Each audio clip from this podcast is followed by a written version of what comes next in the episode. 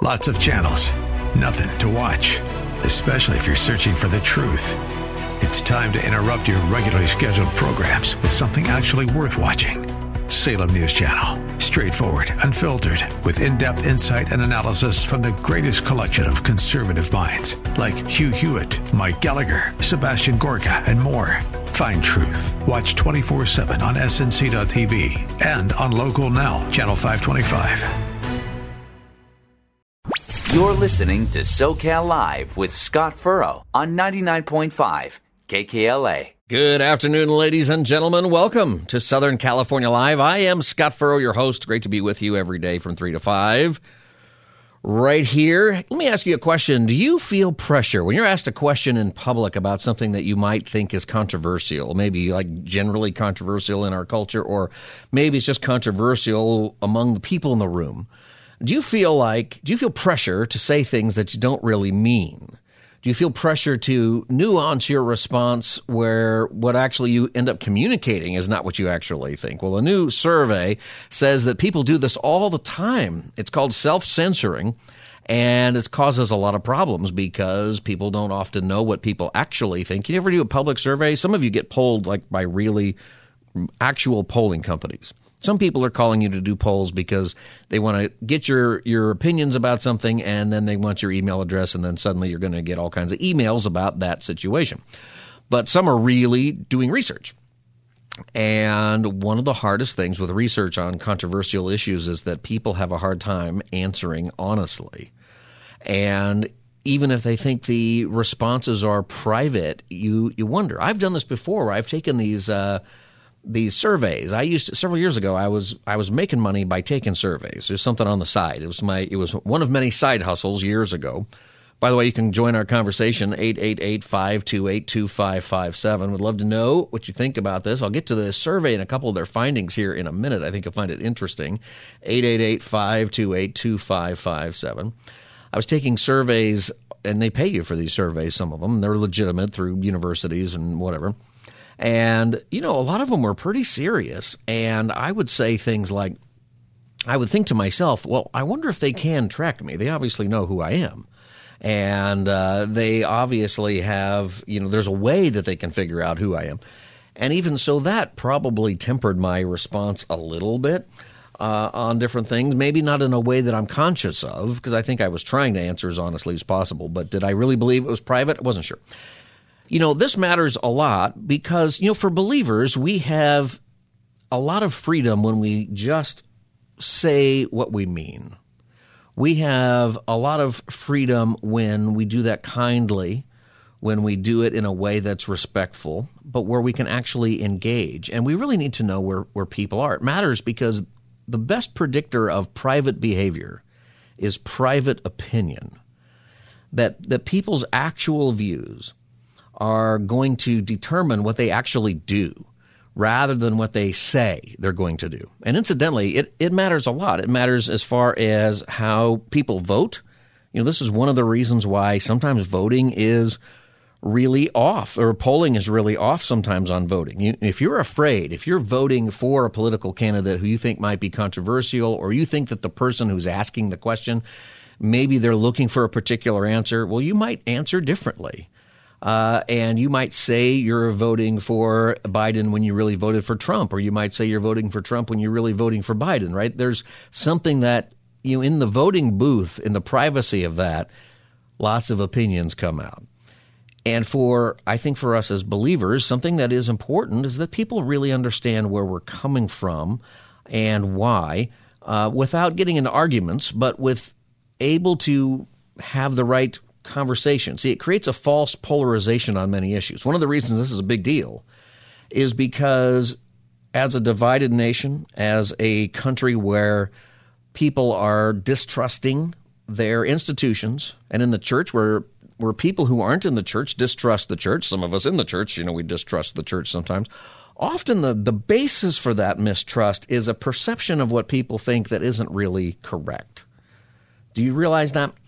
888-528-2557 is the number if you want to join our, our program and give me your opinion on this matter. SoCalLive at KKLA.com is the email address if you want to send an email.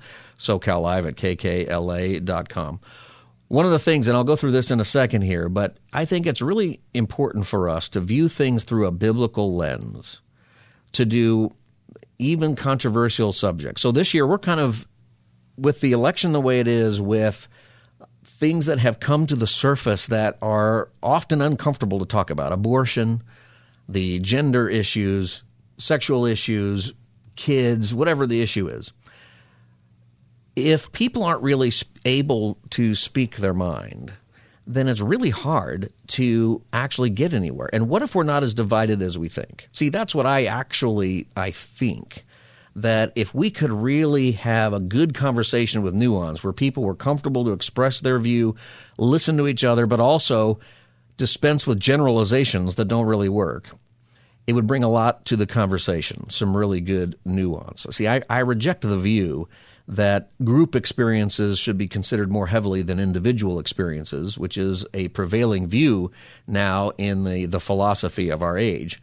And that's the view behind a lot of critical theory and a lot of different things, where the idea is, you know, if somebody's telling you that you have to feel oppressed, uh, even if you don't feel oppressed, but you feel like you need to answer that, um, and then, or if you say, well, I don't feel oppressed, and they say, well, you need to feel oppressed because the group that you're a part of is oppressed or marginalized, and you say, well, I know that some people are, but I have done this, or this is my experience. That's being squelched. And I think what goes down with it is the opportunity to have conversation to really get to the real issues of things where there might be um, some marginalization of people, where there is oppression, those kinds of things. So this survey I just found really interesting, and maybe you'll find it pretty interesting too. This is by Populace Insights, Private Opinion in America. Uh, they have this interesting quote from Napoleon Bonaparte in it. It says, 10 people who speak make more noise than 10,000 who are silent. I think that's true on a lot of things. You know, do you think so? I think that, uh, you know, I don't think we always know what the silent majority is. I think we always think that our view is the silent majority, right? Uh, Nixon, I think, coined that term uh, and he might have been right at the time because he won in a landslide election ultimately. Um, but we tend to think that our own point of view is the um, is the right one and the one that everyone else has. And I think part of that is because we have a hard time having conversation. From a Christian standpoint, we need to have conversation with people. All right, so here's some of the, the key findings, okay? One of them, the key finding in all of them, is that everyone is feeling social pressure. The pressure to actually misrepresent your views, depending upon who's asking the question, depending upon the group of people you're around, or whatever you think might be the political pressure of the day, and it gets out of sync with true beliefs. This is pervasive in our society today.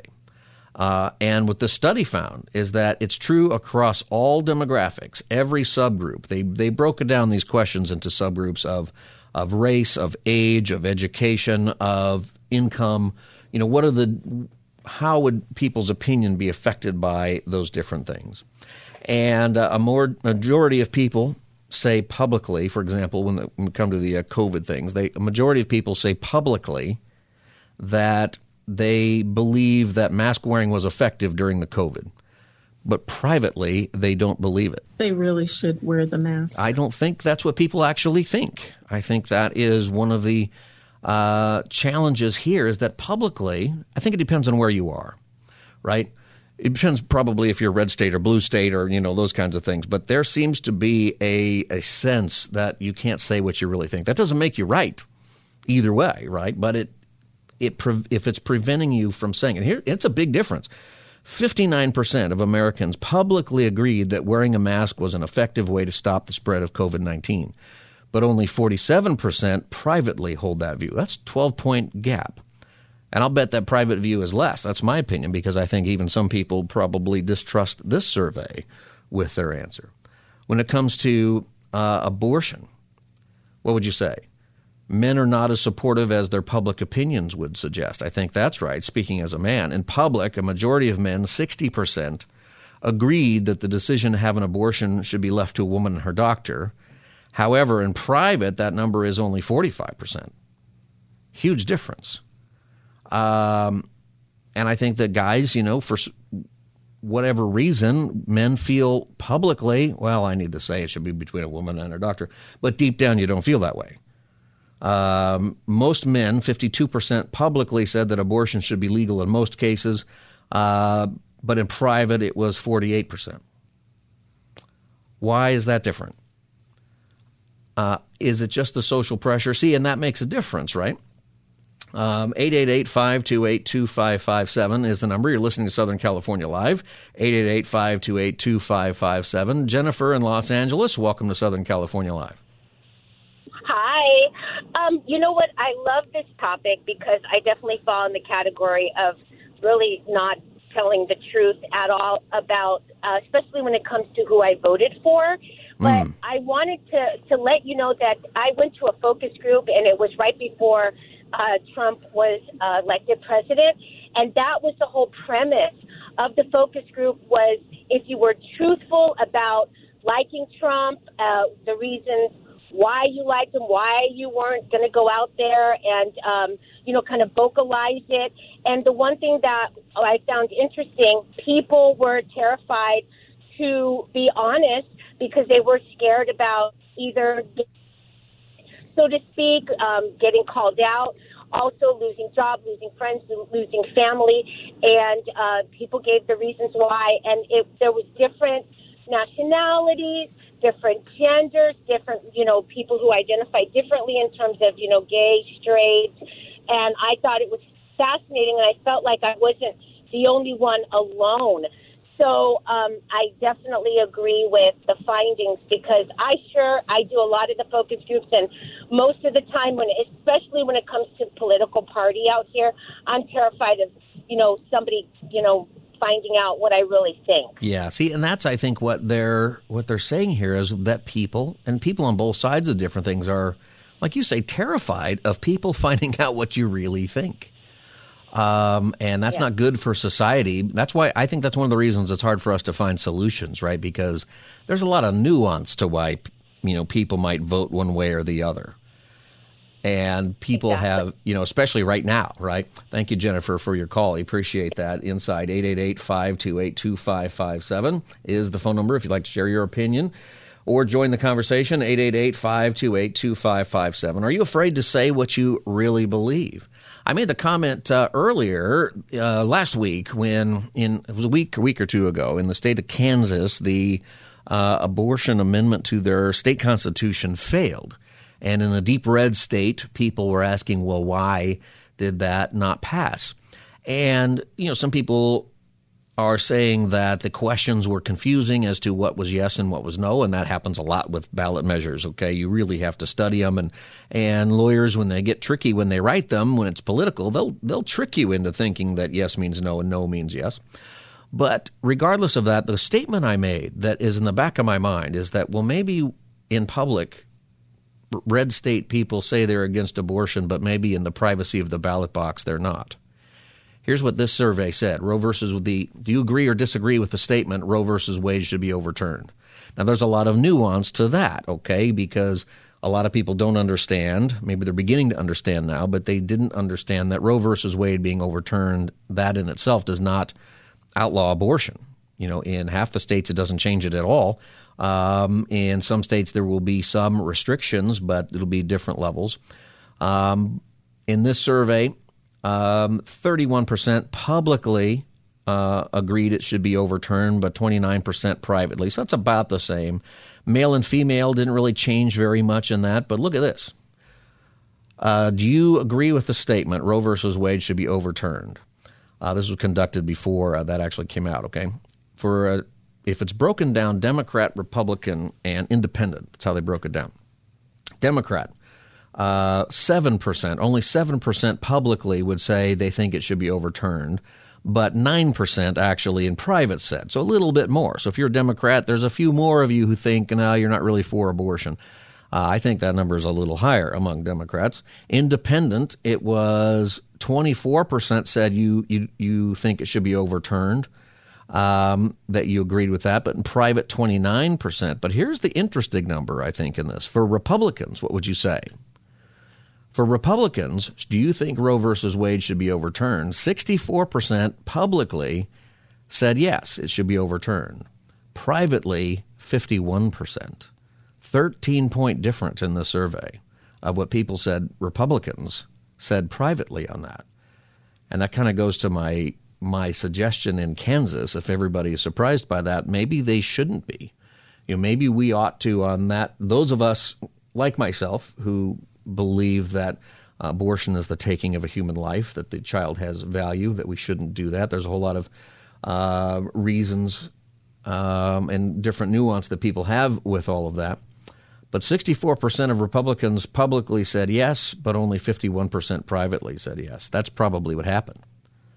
And it goes back to issues like a lot of these are about a person's heart, about where we really are. And if you want to be persuasive in these areas, then you've got to know where people actually are. And we can't just assume what people say, especially with politically charged issues, is true.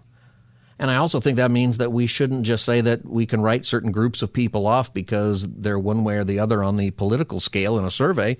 We don't really know necessarily what they think privately. Private opinion matters a lot. And in our relationships with each other, if we're making disciples, if we are spending time trying to get to know people, then we've got to listen to people's hearts. See, that's why disciple making, by the way, it happens in one on one relationships. It happens with people that you actually know and they actually know you because you have different conversations about this stuff. It's really easy to smart off about one issue or another if you're around everybody who agrees with you, but it's different if you are in the room with somebody who does not agree, or it's different when you find out that somebody, if you are one side or the other, somebody is personally experiencing that.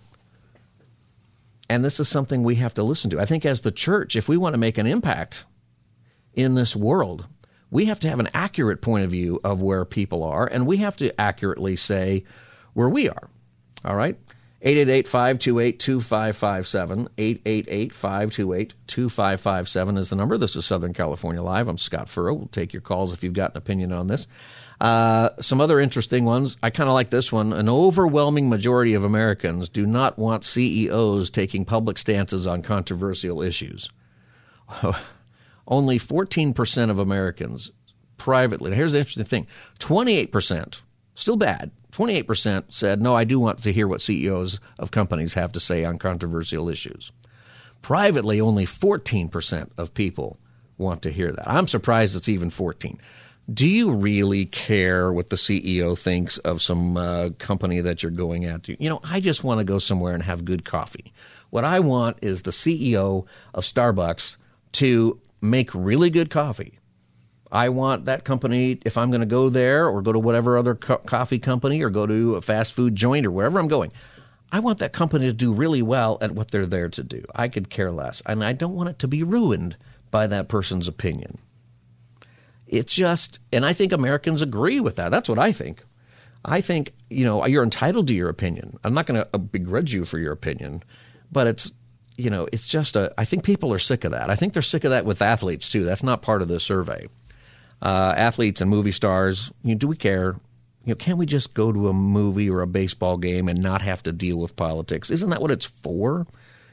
You know, to get away, a pastime. I think that's what it should be. Um, other interesting things from this.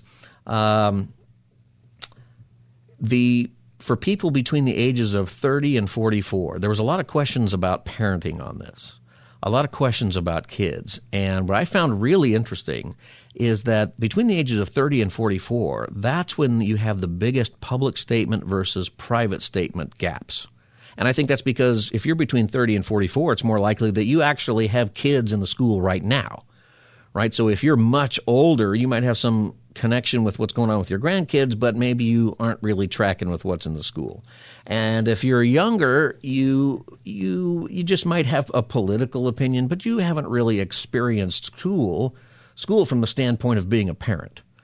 You know, when, when you're a parent, if you're not a parent yet, you know, hear me on this. If you're not a parent yet, once you are suddenly a parent, suddenly you are terrified by certain things about your kids and you start to get a lot more conservative about a lot of things.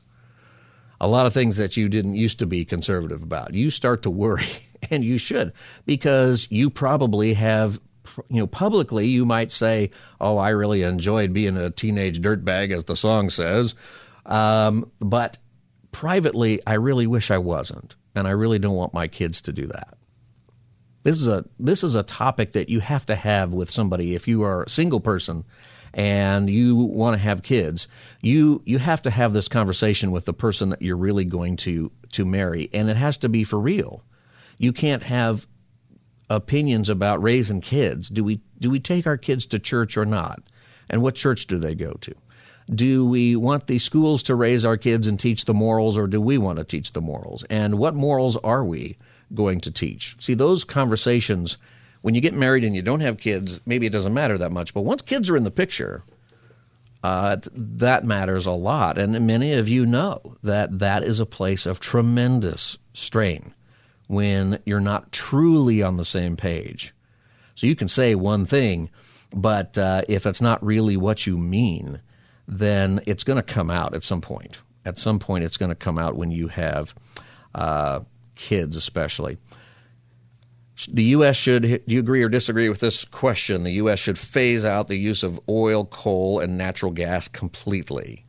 Um, most people actually are not agreeing with that. Publicly, 33%, privately, 31%, so most people don't really change their mind.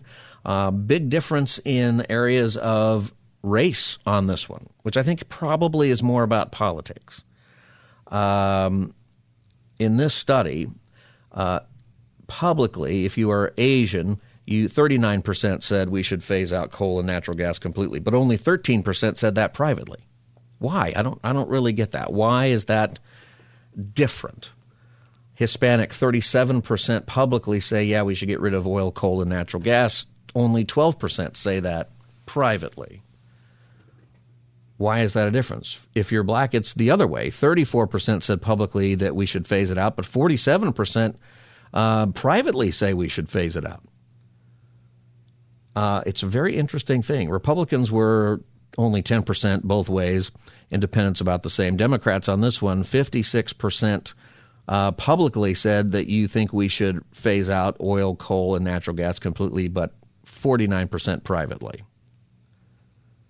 That's a you know I think a significant difference there. Um, public schools waited too long. We'll get to more of this later. I got to take a break. You're listening to Southern California Live. The number is 888 528 2557. 888 528 2557. Really, what I want to get to with this is are you afraid to share your faith? Do you self silence when it comes to sharing things that you think spiritually might be controversial, but you know you have an opportunity to share them. And maybe we can help each other out with that. 888 528 2557. This is Southern California Live. I'm Scott Furrow, your host. I'll be back as the Thursday edition of SoCal Live continues. Stay tuned. This is SoCal Live with Scott Furrow on 99.5 KKLA. Welcome back, everybody. Southern California Live, run from 3 to 5 every day. I'm Scott Furrow every weekday. Great to be with you. The number is 888 528 2557 if you'd like to join the conversation. You can also email me at socallive at kkla.com, socallive at kkla.com. We're talking about self silencing, and a recent survey pointed out that Americans are often not actually telling the truth in surveys about what they really believe. I find it interesting because I think we do that as Christians sometimes maybe it's often and maybe and you know and I'll tell you what when I look at this survey and and kind of where people are I think people don't know what to believe about a lot of stuff. I think we have been frightened politically based upon whatever political group we hang out with to not question anything or not ask our questions. That might be the better way. And we don't have safety in talking about the nuance of different issues. And that's one of the things that's missing in the survey and the data is that, you know, I think people, I think there's so much nuance uh, to different things. What about uh, the issue, uh, transgender issues? Okay, that's a big issue out there. What do people feel about this? Do, do people agree with this statement?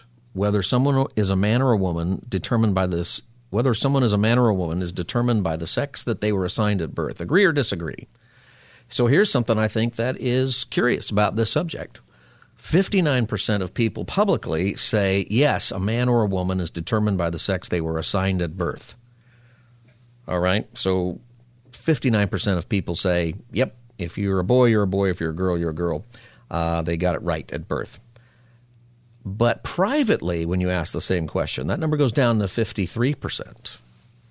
And in fact, in each age range 18 to 29, 30 to 44, 45 to 54, 55 to 64, and 65 plus, even you old folks out there, what you said publicly was a lot more in favor of that statement than what you said privately. The private statements go down in every case. In every case, it's still a majority, even in the private, except for 18 to 29. In 18 to 29, that age range, when asked the question whether someone is a man or a woman is determined by the sex they were assigned at birth, 44% said that's true in public, but private, 38%. A little more than a third. Isn't that an interesting statistic? I think I think it is. Political ID I thought was really interesting here. That uh, Democrats, 31% agreed with that, but fewer Democrats agreed with that in private which would it was 31 to 23, so 8 points different. And see, a lot of what's behind the survey is that people are feeling pressure to say something different. Independence went from 61 to 45. Uh, the other way. I think that what you find are that uh, in fact, Republicans went the other way. 90% public said that that's true. 93% said privately. So some percentage of Republicans are even afraid to say, and they go the other way in private. Uh, do we do this with our faith? I'd love to see this kind of survey when it comes to certain questions of our faith. Do you believe that Jesus is the only way of salvation? Meaning that the only way to get to heaven is faith in Jesus Christ that Jesus Christ is the Savior. There's a nuance, right? There's a difference between saying that Jesus is the only way and saying that he is the best way, but there might be some others. I think that there's a lot, you know, the surveys have said in churches, there's an, very few people actually who believe that. And I think it gets confusing in a lot of ways. I think people are confused. And I think that they're part of the confusion is that we are not able to have these conversations, and we need to as believers. And we need to do things in a kind way. I think that's part of it is that people get mad. I think there's a few different things. I think people get mad just talking about it when people disagree, and our goal becomes just to convince people that we're right. Or our goal is that if somebody disagrees with me, then they're just a hater and they're a bad person. And we don't allow for any nuance. We don't allow for conversation and relationship. You know, believers, we have to get past that. And I think that that is something core to discipleship. I talk about that a lot because that's what Jesus wanted us to do. And I think if we got down to it, we're not doing a lot of that, at least in a way that is identifiable. I was reading a book one time that basically said, in fact, I didn't read the whole book. I rarely do that. I like to read the whole book. Studies say most people only read about a third of whatever book they're getting into and they toss it away, if they're reading at all. And you know what? I, I agree. Sometimes I'm in a book and a third of the way through, the author's really made his point or her point about something, and the rest of it is just fluff because, you know, maybe you only had 60 pages of actual opinion that you wanted to write about, but the publisher wants 250 pages, so you just had to make a bunch of stuff up. I've read a lot of books that way. But I still go read it because sometimes you get a great nugget in there, or you, or what happens in the rest of that book because maybe that's what the author's doing. Maybe that's not what they're doing but the main points are in the beginning and then you get the nuance or you get some very incredible thing later in the book. You don't want to miss it. Um, I think that one of the things that we we tend to do is we miss having that conversation in in nuance. I think in discipleship is where you get to that. It's relational with people. I think this is why this is how the church grows. And it is how the church grows, by the way. So this book I was reading, I did put it down because it it defined discipleship as you are making disciples if you get up in the morning on Sunday and you go to church with your family and you sit down and you listen to the sermon and you have the the songs and your kid goes to Sunday school and you're active in the church life. And in this book, it was it said you are practicing discipleship if you go to church, if you go to the Bible studies, if you're in a small group, and if you show up to the church meeting where really you find out if people know, love Jesus or not. And if you're doing that, then it's discipleship. I actually had to put the book down. And I thought to myself, that's not discipleship. That's like the minimum of what anybody ought to do if they are a Christian. They ought to go to church. You ought to be involved. Go to the things. Some of them. I don't know if you have to go to all of them. I mean, does, does your church just wear you out? Sometimes that happens in church, don't we? We we want you to show up to everything. This is what we do. This is what we. This is one of the reasons we don't have a lot of really good men's ministries. I'm going to tell you right now.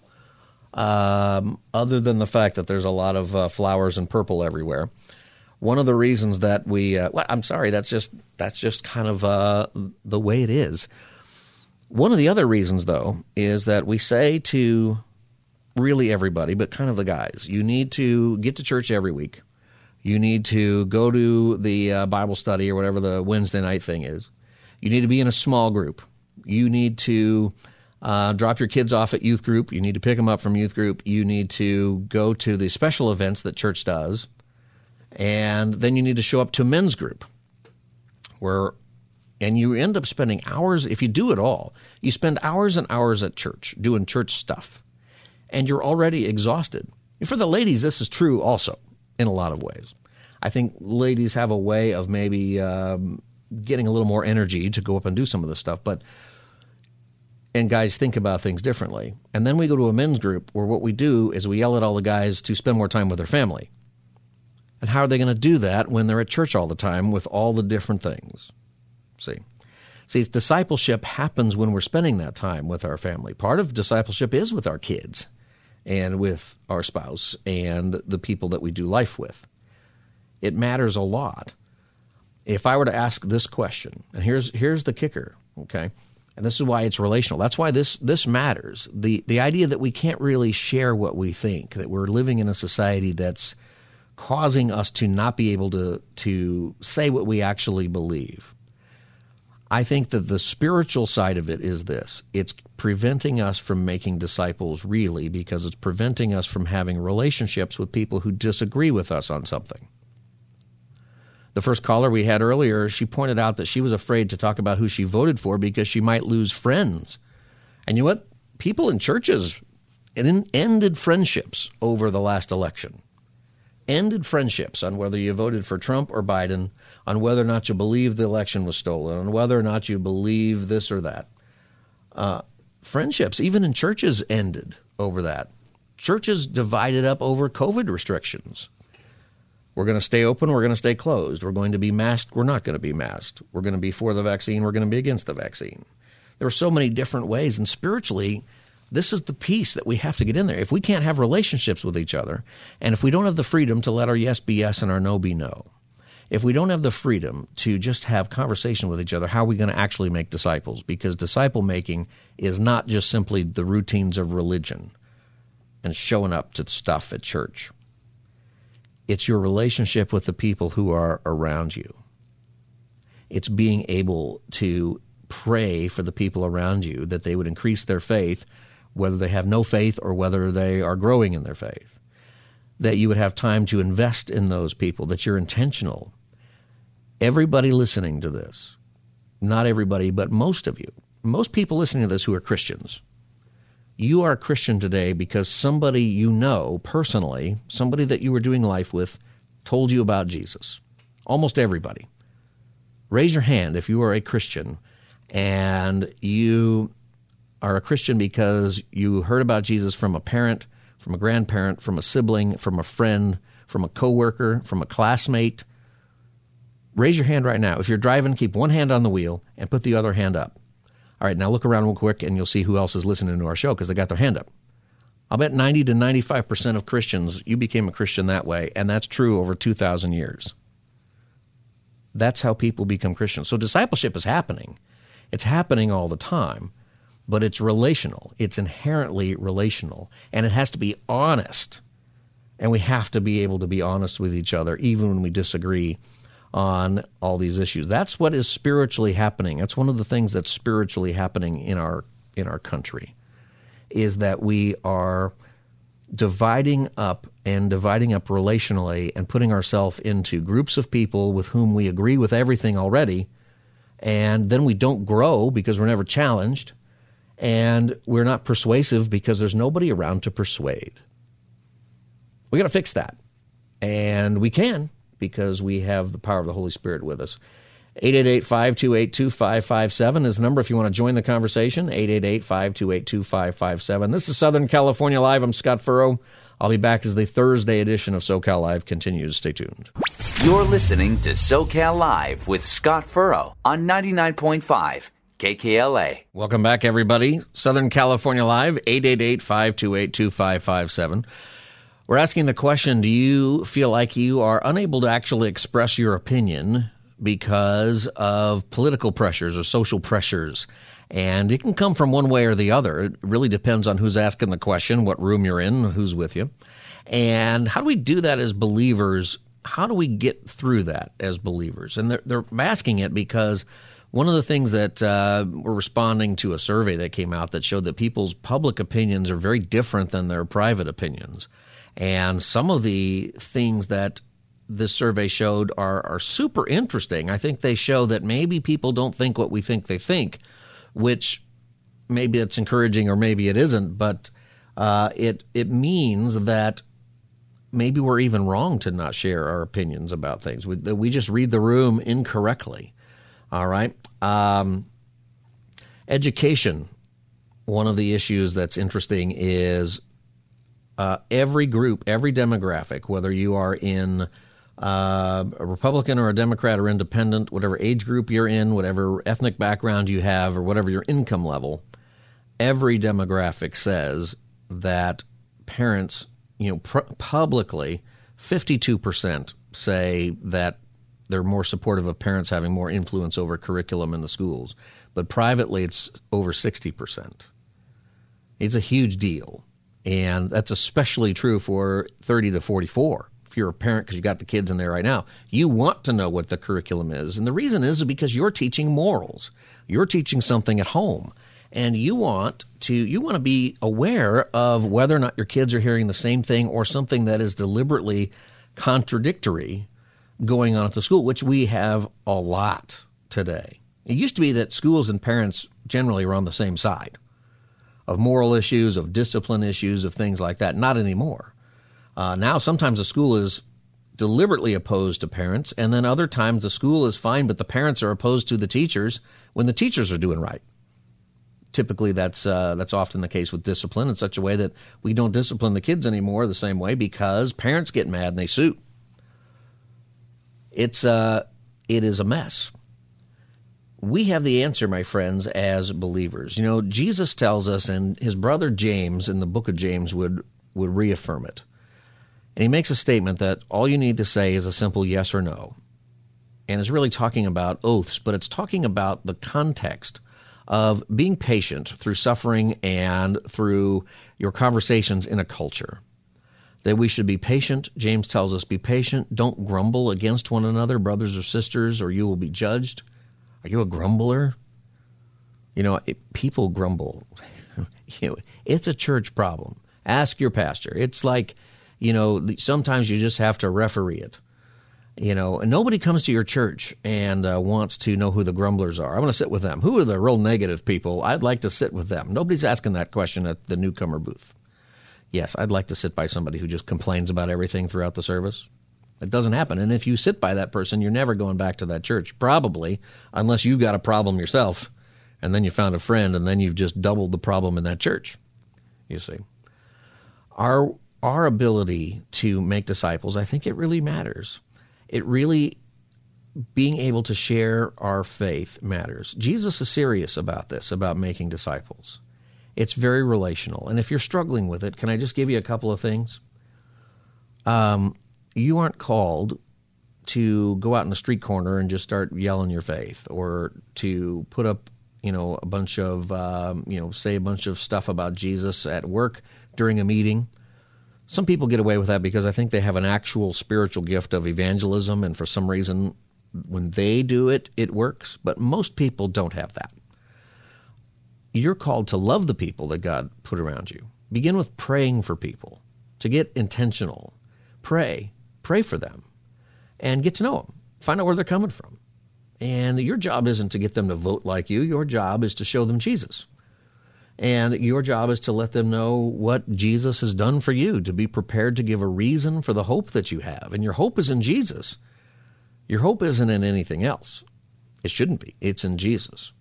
You know, if our whole country goes to pot ultimately and it's irreversible at some point, you know what? That's the course of nations throughout all of human history.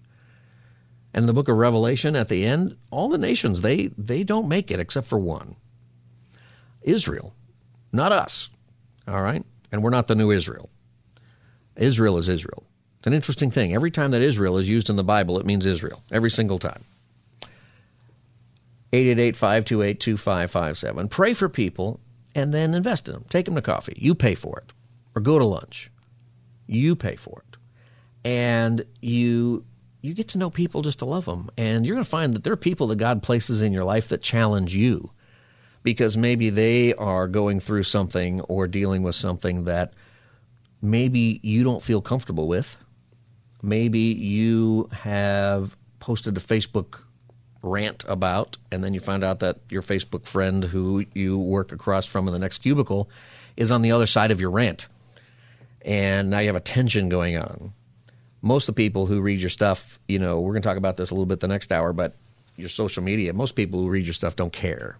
I don't think anyone has ever changed anybody's opinion about a political matter on social media. And now they do the, the algorithms to make sure that you don't even connect with too many people who disagree with you anymore because it just doesn't go over too well. You pay attention to love those people and you're going to be challenged as God's going to challenge you to love people and be humble. You're going to be humbled to be with somebody who is opposed to you on a moral question or a religious question, somebody in another faith somebody who just views the world differently than you. And that is okay. And what you have to know is this God trusts you enough with that person to put you in their life. That you're plan A for that person, that, that there is a reason that you are there. And you have to be full of love and truth. And you've got to be able to express yourself in love and truth. I've seen people do this. I saw a man who uh, I worked with uh, an African American man in gang um, prevention. And when I was working with him, there was the gay marriage decision came down. And this this man is pretty liberal on most things, I would say politically. Um, but on this subject, he is opposed to gay marriage. And he just had such a loving way of having that conversation with people who were not on the same page and who were really upset with him for having that opinion. And he just had a loving way to say, you know what, as a as a Christian, I believe this is not how God designed marriage. I don't think that's what marriage is. And he just kind of left it there, but he didn't engage in a whole lot of back and forth because he wanted he, he told me about it. He says, I want to preserve the relationship. And issues like this mean so many people just can't be friends, and it shouldn't be that way. And he was great at it, at just diffusing a really hard thing with a lot of people he was around who didn't agree with him. He was really good at it. I think that we all have that ability to do that if we follow Jesus with whatever the issue is. When with the people that God has placed in our world, and you know what? And some people they're not going to be your friend, and that's okay. Uh, you love them anyway and you you love them anyway because not being somebody's friend because you disagree on some kind of issue is kind of silly. And if you're not also silly, then the relationship I think has the ability to be saved. And when somebody is in trouble, you need to be the one who is there to help or be available to help, to be available for love. You can't say, "Well, I'm not going to help that person because they he and I disagree with this."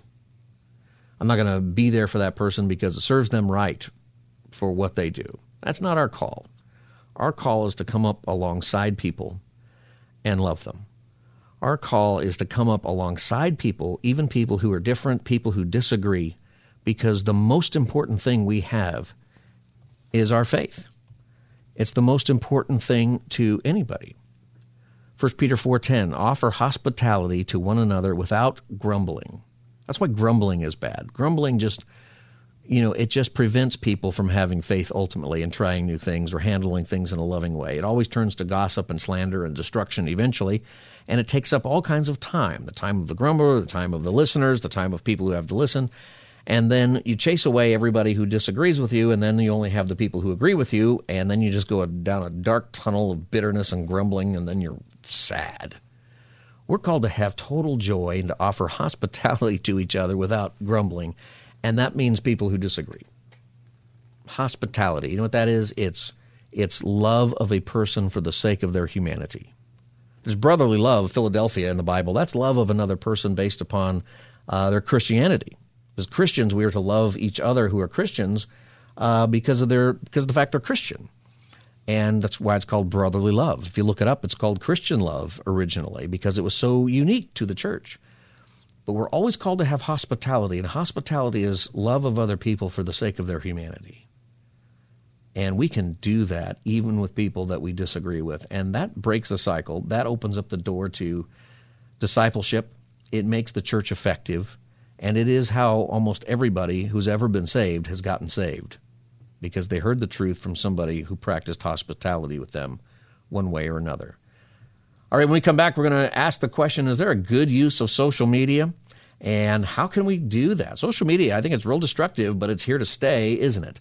And um, we're going to talk about that as soon as we get back. The number is 888 528 2557. If you'd like to call and add your thoughts, 888 528 2557. This is Southern California Live. I'm Scott Furrow, your host. I'll be back in just a few minutes as the Thursday edition of SoCal Live continues. Stay tuned.